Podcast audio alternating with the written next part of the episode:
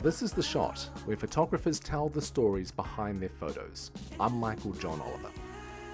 Bob Boilen is the creator and host of NPR Music's All Songs Considered and of their Tiny Desk Concert series, which hosts well-known and emerging artists for intimate performances filmed at his desk. Anyone who's a music geek with an internet connection kind of knows what I'm talking about. But when COVID-19 caught America in its grip in early 2020, Bob found himself with more free evenings than he had ever experienced. As a composer and musician, Bob has always been passionate about music, but pandemic life accelerated another passion, that for photography, in particular macro photography. We talked in early spring about his time behind the lens and what spurs him to take the shots that he takes.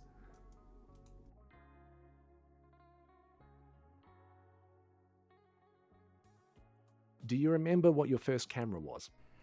Well, I do, because it really wasn't all that long ago. It was a Sony NEX 5, I think. I'm going to say that was the number, so we can triple check that. But and it was only, I'm going to say, 6 years ago or 7 years ago. I only just started taking pictures. I mean, relative in my life, so. What kind of spurred that on? I mean, you're a man with great creative interests, and you not only host All Songs Considered, and you have the music journalism side of things as well, but you're also a musician yourself, as well as an author. You've published a book. But what kind of need did photography present? Well, it's. I went to tons of shows, right? And with the advent of the phone. And at some point back in, I think, 2010 or something, I bought this little 720p video camera, and I would shoot like every band I'd see, I'd shoot 1 minute video. And I was with a friend then, now more partner, I should say, and now a partner of mine. And we were, just getting to know one another. And she said to me, you go to an awful lot of shows. I said, yeah.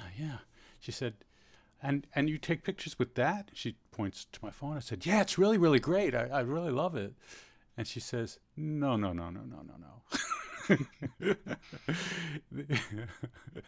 And she said, and I said, oh, I'm not going to buy a camera. That's just ridiculous. I do not want to lug a bunch of gear to a gig. I just want to enjoy myself, take a picture or three, and that'll be. She said, no, there are these new things, they're mirrorless cameras, and they're really lightweight, and you really should try it. And just shortly after, weeks, I bought that NEX, I want to say NEXT, but that's not right. It's by NEX 5, I think. It's one of the Sony mirrorless, really tiny guy for about $500. And wow. So it was one of those things where I looked at my pictures, and they weren't great, but they're certainly better than my iPhone 3 or whatever I had at 4 that I had at the time. And I thought, okay, the pictures I took with my phone said, I was there, I was at the show, it's really cool. Yeah. and then the pictures that I were taking, all of a sudden there was detail that I saw with my eyes, but never thought to capture. Did you take any photography courses, or did you spend any time watching things on YouTube, or was it very much learning on the job? I totally learn. I'm just that way. I learn on the job. I do watch and later watch some YouTube videos and so forth. 4 years later, I took a photography course, but back when I started my first handful of years doing photography, I was just trying to figure out what do these dials do? Because I didn't want to do auto mode, I'm just not. I'm not that auto mode in anything I do, but I'm always playing synthesizers and doing all video editing, whatever it is. I'm always self-taught. Do you remember the very first gig that you captured with this new piece of kit? Oh,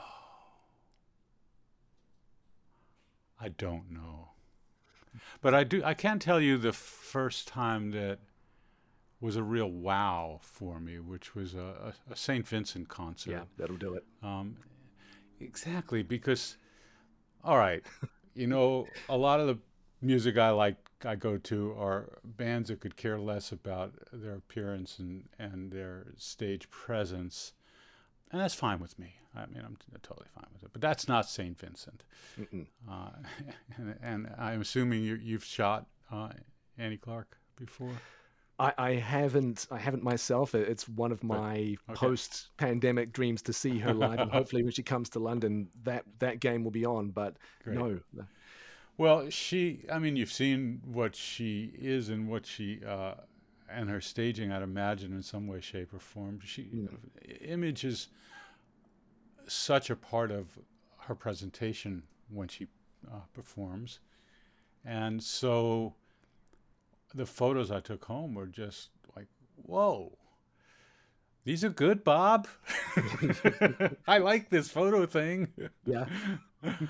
And it was very encouraging. And it you know, I think I began to learn about capturing as she herself finds these poses and positions with lighting and background and guitar placement and all that. I started to really begin to comprehend composition a little bit. She makes it very easy, I'd say. Like, if there's one person to... Hey, no, it was a really good picture, man. She does. She really does. What is it about, as someone who has attended, I'm going to guess, hundreds of gigs over the course of not only your career of NPR, but before that, how, and as someone who's very recently, I was averaging 600 bands a year. Wow. So it's many, many, many, many, many thousands. Yeah. Wow. And as someone who's very recently taken up music photography, how has the experience of capturing the images of a gig enhanced your experience of being at a gig?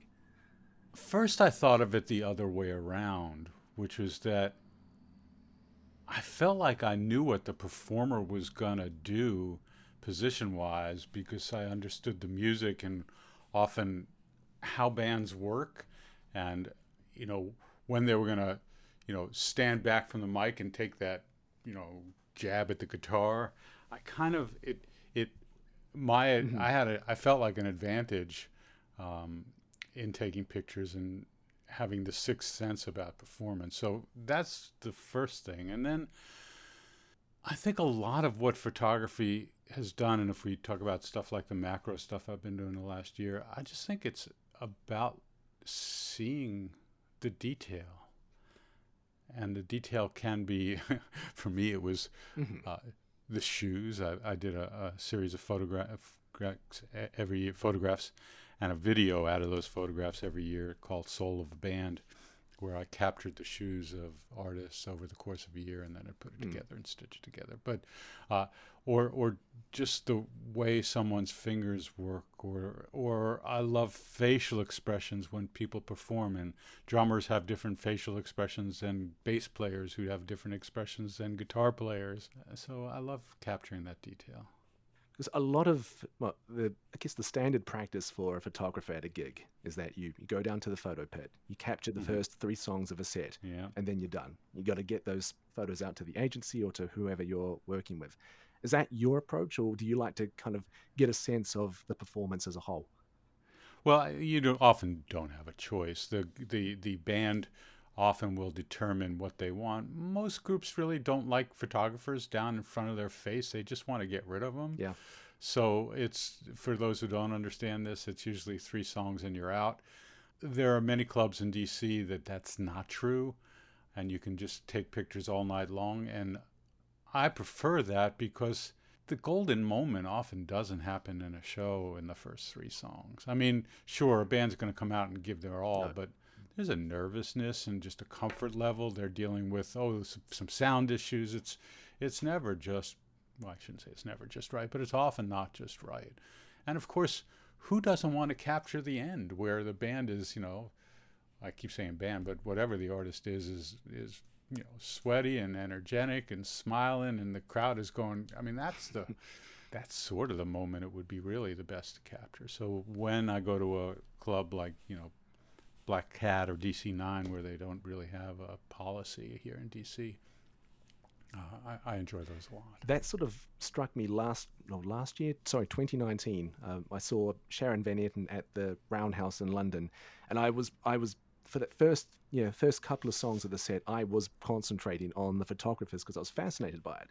And she certainly played up to it, and you should lean into the shots, and there was a lot of kind of energy and enthusiasm. And then as soon as those two songs were finished, they were out of there. And then I thought, the mood changed, and she went to, some more low tempo stuff. And I thought, if you were to look at the photos of that gig, that would be your impression. It was that very high energy. And I thought, you're missing the essence here. So is it just a case of, just capturing it as a matter of record, or are you trying to tell the story of a performance? And I think that, I feel that they're missing a trick by not indulging that a little bit more. Yeah, absolutely. But when you think of the other side of it, which is the consumer of the pictures, they're not going to look at 25 shots or 12 shots. So in some way, shape, or form, you capture something about the essence of the show, but you can't capture the arc of a show very easily in social media. I shouldn't say that, but for the most part, you're putting up a picture, and in that case, you're not capturing the arc of the show. You're capturing the moment. So I do on my website try to put somewhat more than just the single photo up. But how many people are going to look at it, honestly?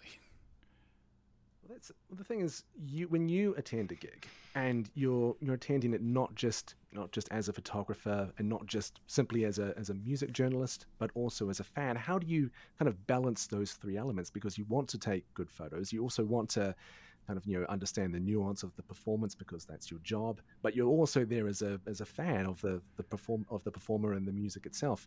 How do those three things kind of work for you? I think that I get excited when I see people I love, and it gets me excited to take pictures of them and capture their essence as best I can, or capture something about them that I hadn't seen before. It's really thrilling. But the other thing is, because I'm a fan, and in many of the places I go to, if it's not a photo pit, I'm sort of have gotten in early, not with any special pass or any. Well, although you get a photo pass, but I try to get there and get up front and so forth. But then I try to be courteous too, because no one who goes to that show who's paid money wants to see somebody in front of them with a damn camera shooting all the time. So I try to be that other part of me, which is the fan and the audience, and what do I want to appreciate. And so often I will take those first three songs and put the camera away for a little bit, or have it in my hand for just some special moment that pops out, because I do want to sit and enjoy, and I do want to be courteous to the people around me. You talked a little bit about some of the moments you do capture. Do you have kind of like a list of moments you like to get? Is there a kind of like an essential list of Bob Boilen classics you like to kind of tick off?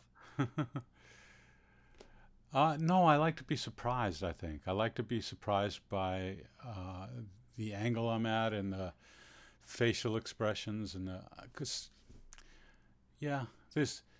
I can't say there's a favorite thing. It's nice to get someone when they're up in the air and the sweat's pouring out of them, but that doesn't happen much. Or, I just like to be surprised and capture facial expressions are good, and I really like shooting black and white a lot too, which came out of really necessity, because so many of the clubs I'll go to, which are 125 people and that kind of size club, or 200, don't have the best lighting, or this world of red LED lighting is crippling for us. But that said, it makes for great lighting for high contrast black and white, and I use on the Sony.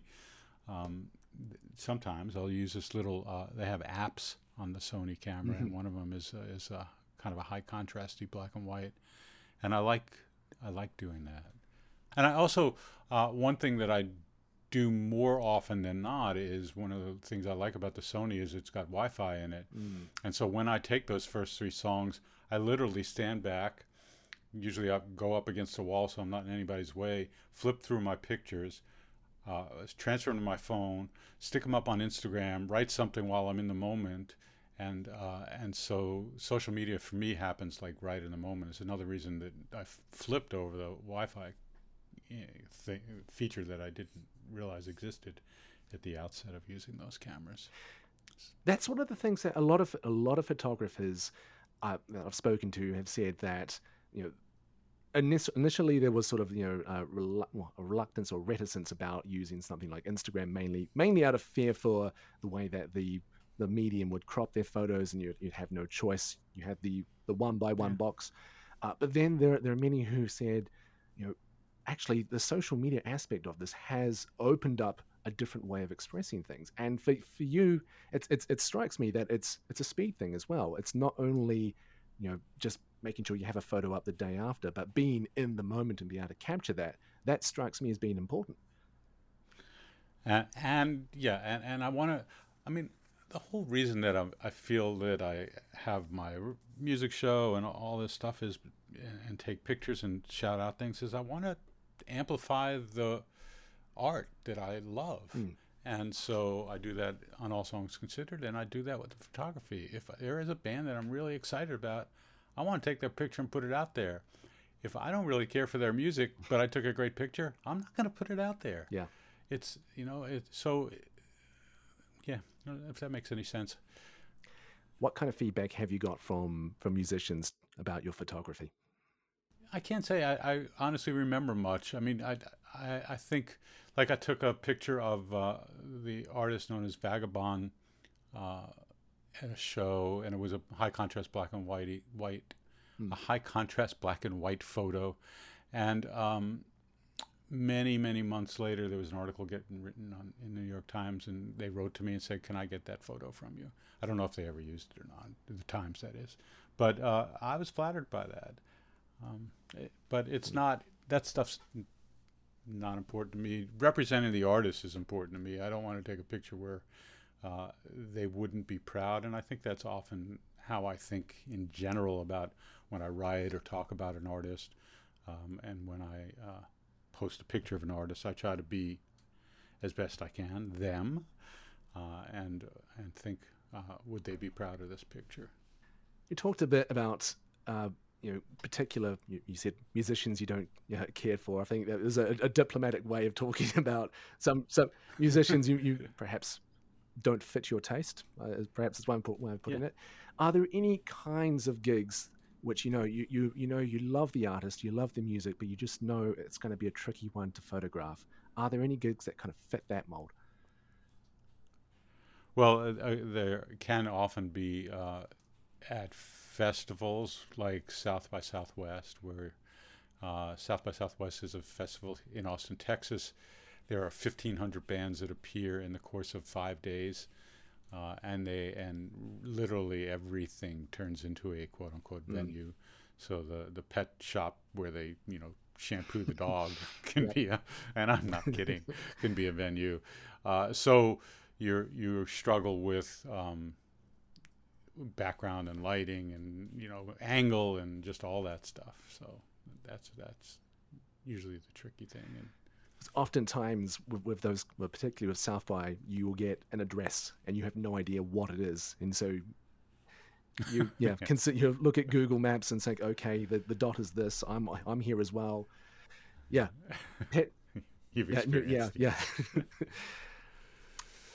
I want to ask, the last 12 months have been certainly devastating for the arts and creative industries, not only in America, but certainly around the world. And I think perhaps the cruelest irony is that the pandemic has almost been the impetus for some of the most interesting and creative music produced in quite some time. What is your sense of how things have changed, and what will the new normal for covering live music be? I didn't think I'd be going to a live show before the end of this year. I think I'm wrong about that.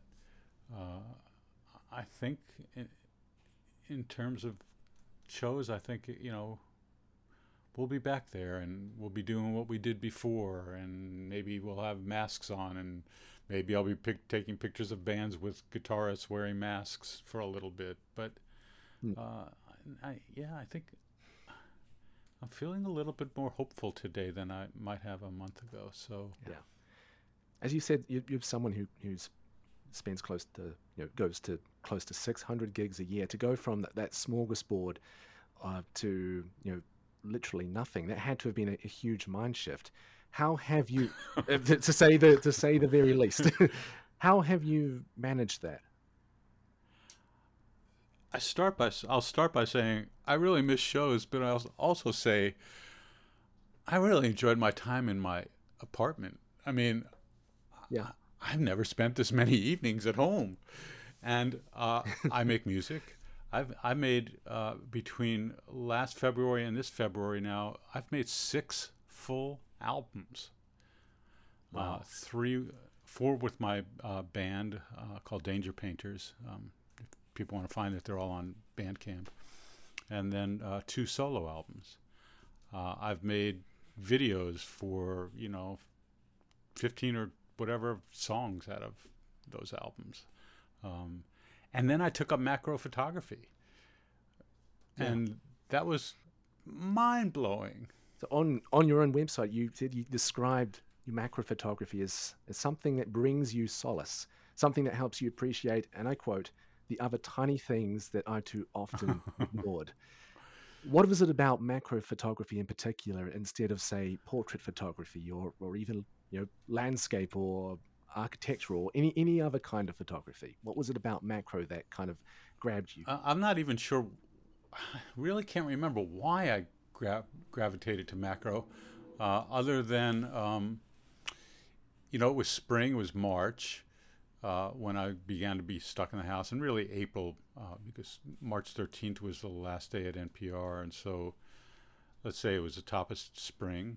I would go to this place called Brookside Gardens, which is this beautiful, beautiful curated garden and lake and pond. And I should say pond, not lake, but with just these beautiful blooming flowers. And I started with my using my Sony. I use an A7 R2 these days, and I have like a 24 to 105 lens, and I would just zoom in on it and take pictures, and then realize that they're. And I can't remember how I realized that there's something called macro. I don't remember how that came about. It may have been a YouTube video. But I bought a bunch of extension tubes for a lens I had, a 1.855 lens. I bought four extension. Well, I think first I bought 2 extension 16mm extension tubes, and then eventually a couple more.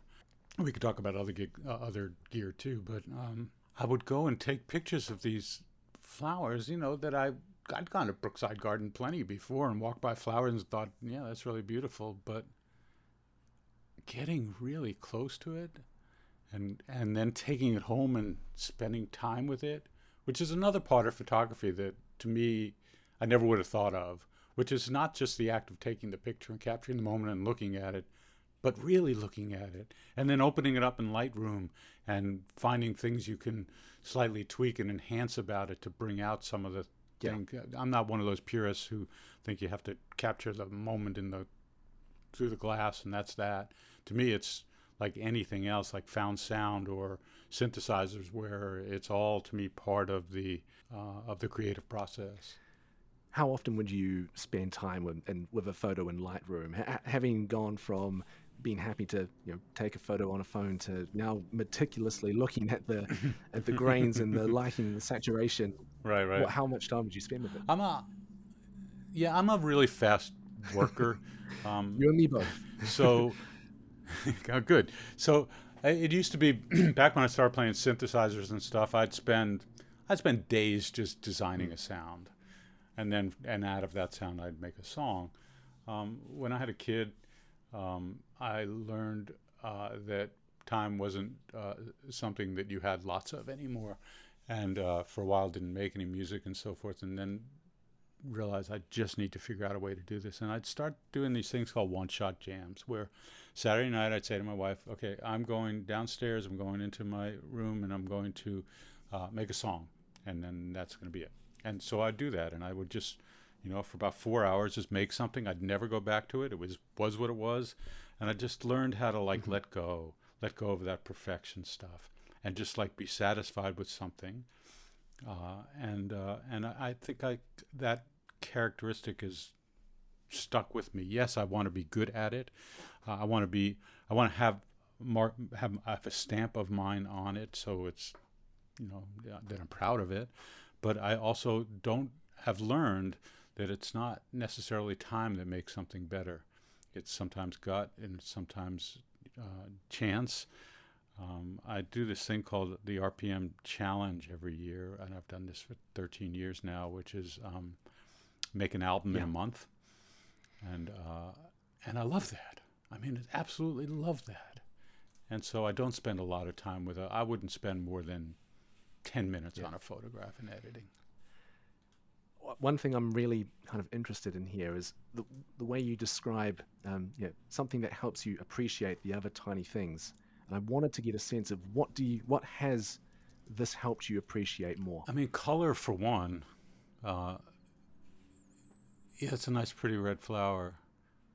Oh, look at the way that it goes from this, rosy red to this deep, deep, and then there's that yellow pollen that's just flaked on there, and I don't know, my eyes just pop.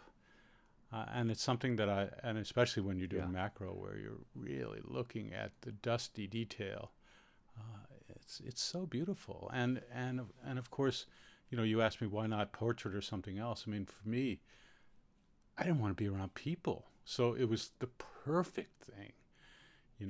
I'm there with mostly flowers and grass and maybe a turtle or two.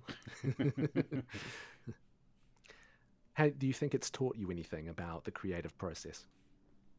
Patience. I mean, I'm a relatively patient person in general, even though I work fast, but macro requires a lot of patience. I don't use tripods or lights, and so I'm hand-holding my camera, and the wind is blowing, and you understand what that means to focus. Your focal plane is ridiculous, and I started using this Laowa 25 millimeter 2.8 ultra macro lens, and that is like, I mean, you breathe on something and it goes out of focus. Yeah. Do you think that has? Well, I mean, you haven't had the opportunity to photograph any gigs since, but do you think that has changed the way you think about music photography? Well, I don't know that I have the opportunity to take that skilled, newly fine-tuned skill, because you still only get 3 songs and you're out for a lot. So you can be patient as you want, but you'll only have 13 minutes to shoot and capture the moment for the night. So maybe, I mean, it hasn't happened yet. I have not. Since I started macro, I've not gone back in, so I may discover something, but I think it's gonna not necessarily change things for me. The one thing I'm actually curious, and I've been doing a bunch of, if 2020 was my macro year, this 2021 may be my 360 year. Because you recently invested in a very exciting piece of equipment. As someone who is just absolutely in love with the idea of 360 photography, when you shared with me some of the photos and some of the footage you've taken with yours, I went, right, I don't care how much this is, I will find a way to get this. That's right. Oh, good. Then you have to share with me some of what you do, because I actually have never seen your work, but I do want to see if you do buy. In this case, I use the Insta360 X2, and it's $450 basically with a selfie stick, and you need a selfie stick. I know, I can't believe I own now multiple selfie sticks, but I'm not going to go into detail in it, but basically you hold the camera up with the selfie stick and you get this perspective with the 360 camera, and it makes the selfie stick invisible the way it splices there are 2 cameras in a hemisphere, and it splices those 2 together, and the selfie stick is down the middle, and it just stitches those away. It's kind of magic. So anyway, it's I've never seen the world this way. It blows my mind. Yesterday I drove around DC.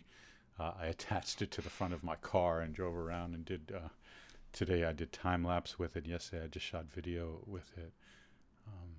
Wow. I made a music video out of it that last night. I was up till 12:30. I was going to say, I mean, I can almost hear the creative juices flowing. Just the possibilities that one, that this, you know, oh my God, this is going to, we can do this now. We can do that. And then all kinds of things come to bear. The cool thing about, and this again is the opposite of being a purist, but the cool thing about 360 photography, who those who've never tried it, is that almost everything is about post-production because you take your photograph and then when you put it into either the phone app or you put it into the desktop app, you then define what part of the image you want to see, how you want to see it, what perspective you want to see it from. And if it's a video, you just can change, like I drove around DC. I could make a video that looks like it's being shot from above me, from below me, from I can be looking to the side, and you can do all of that later. So your creative opportunity to sit at your desk and just make up something is mind-boggling. It's really, really, really exciting. And I know in one level, people say, oh man, that's just novelty, or I'm not going to wear glasses to look around, you know, the room. But you don't need to do any of that with a. You can take a still photograph with an incredibly bizarre perspective, and it's a beautiful still photograph. It's the amazing thing about, yeah.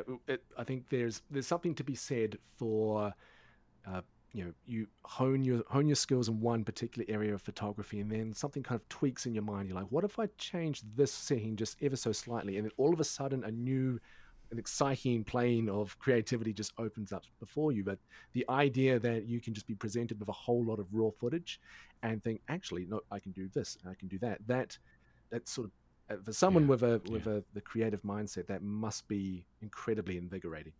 I love getting material and then figuring out what to do with it. And that's how my music works. You know, my friend will send me a guitar part and I'll put, you know, some kind of percussion drum to it and then some layer of texture to it and send it back their way, and it comes back something a little different, and then the lyricist gets on it, and it's so much fun to just take something and make something else out of it. It's endlessly enjoyable to me. When you think about how the rest of 2021 will play out, I know this is pie in the sky almost. Yeah, you don't know. But what can you imagine what the ideal would be? I mean, I'd love to see everybody happy in a room together. I mean, ideally. I'm about to take my first trip, and I'm really apprehensive about it. And I think it may help. I mean, I live alone, and I don't really go to stores much. And so I've been very isolated for a year. And so thinking, oh my God, we're all going to get together and everything's going to be the same as it used to be is just not going to happen. People will take baby steps. And I think depending on variants and all that other stuff, the baby steps could have a few giant steps in it. I mean, the U.S. is starting to make some headway in vaccines.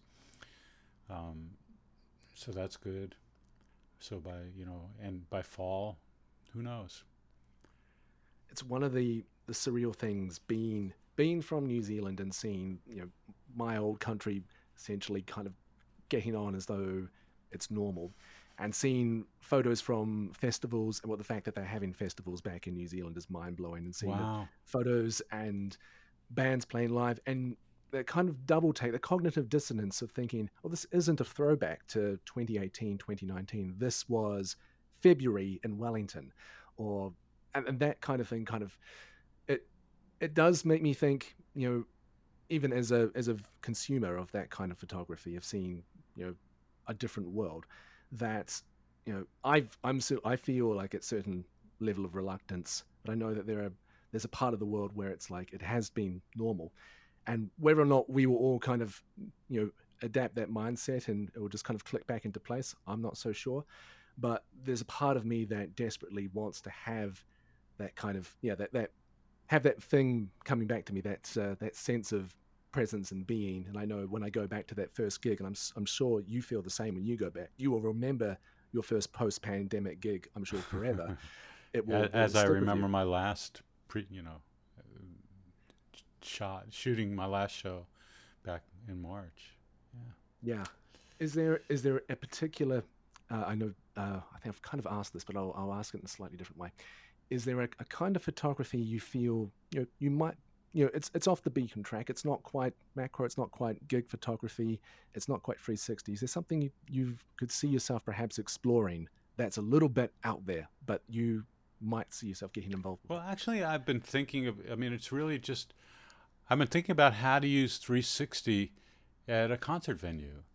So that's what I'm actually eager to play with. When I told a friend about it, he said, "Oh, you're not going to use that at a show." And I'm thinking, actually, I might. It'd be curious. I don't know.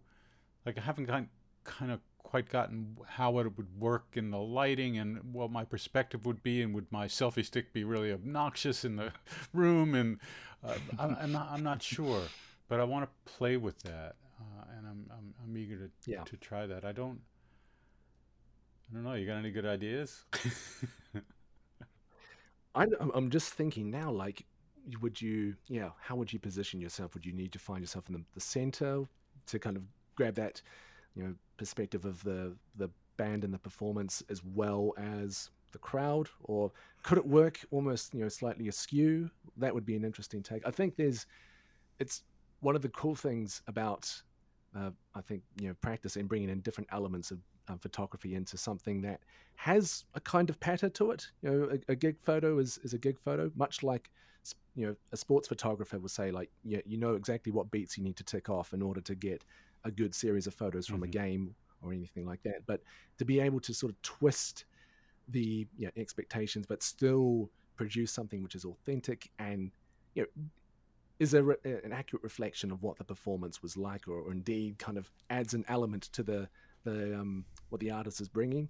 I think that could be really interesting.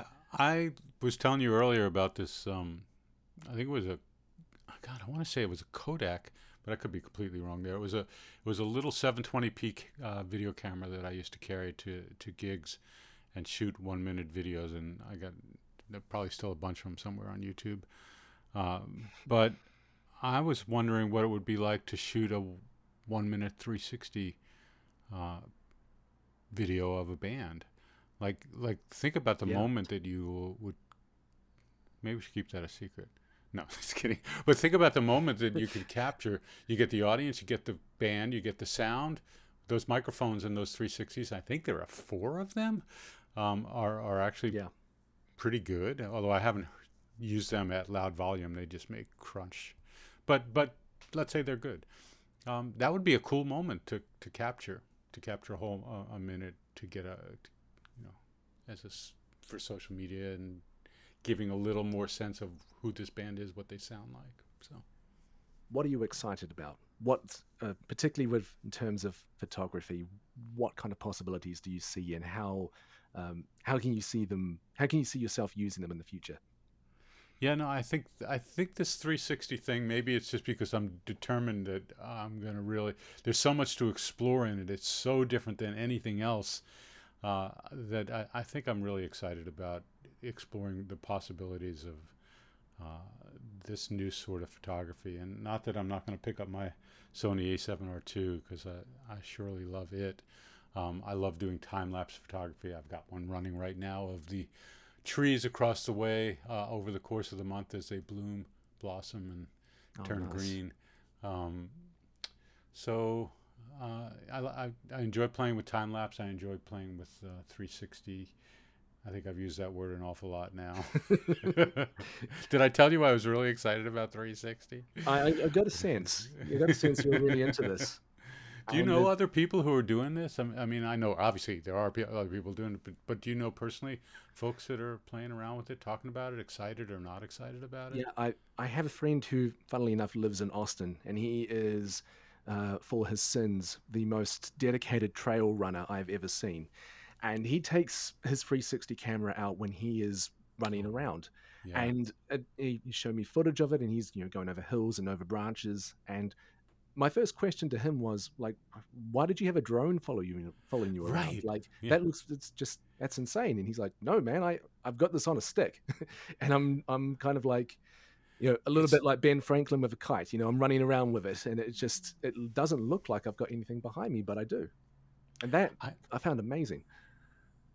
It's hard to understand how someone else is not shooting the picture. Yeah.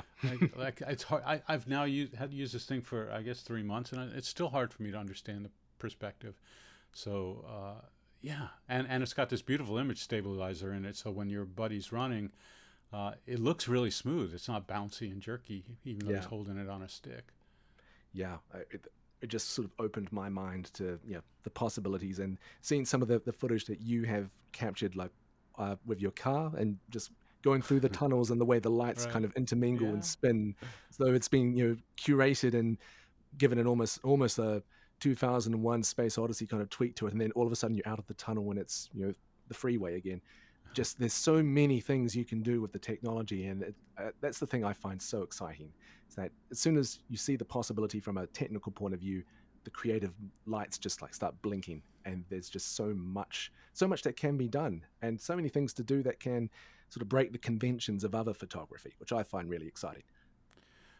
I do too, and my life has been, I don't consider myself a very skilled person, but I feel like I have in my life, in music and so forth, in photography, been a collaborator with brilliant engineers. And whether they are the ones who design the synthesizers I use, or the software I use, or now the cameras I use, I mean, they make things possible for a person like me to dive into and play with what they've created. So it's pretty cool.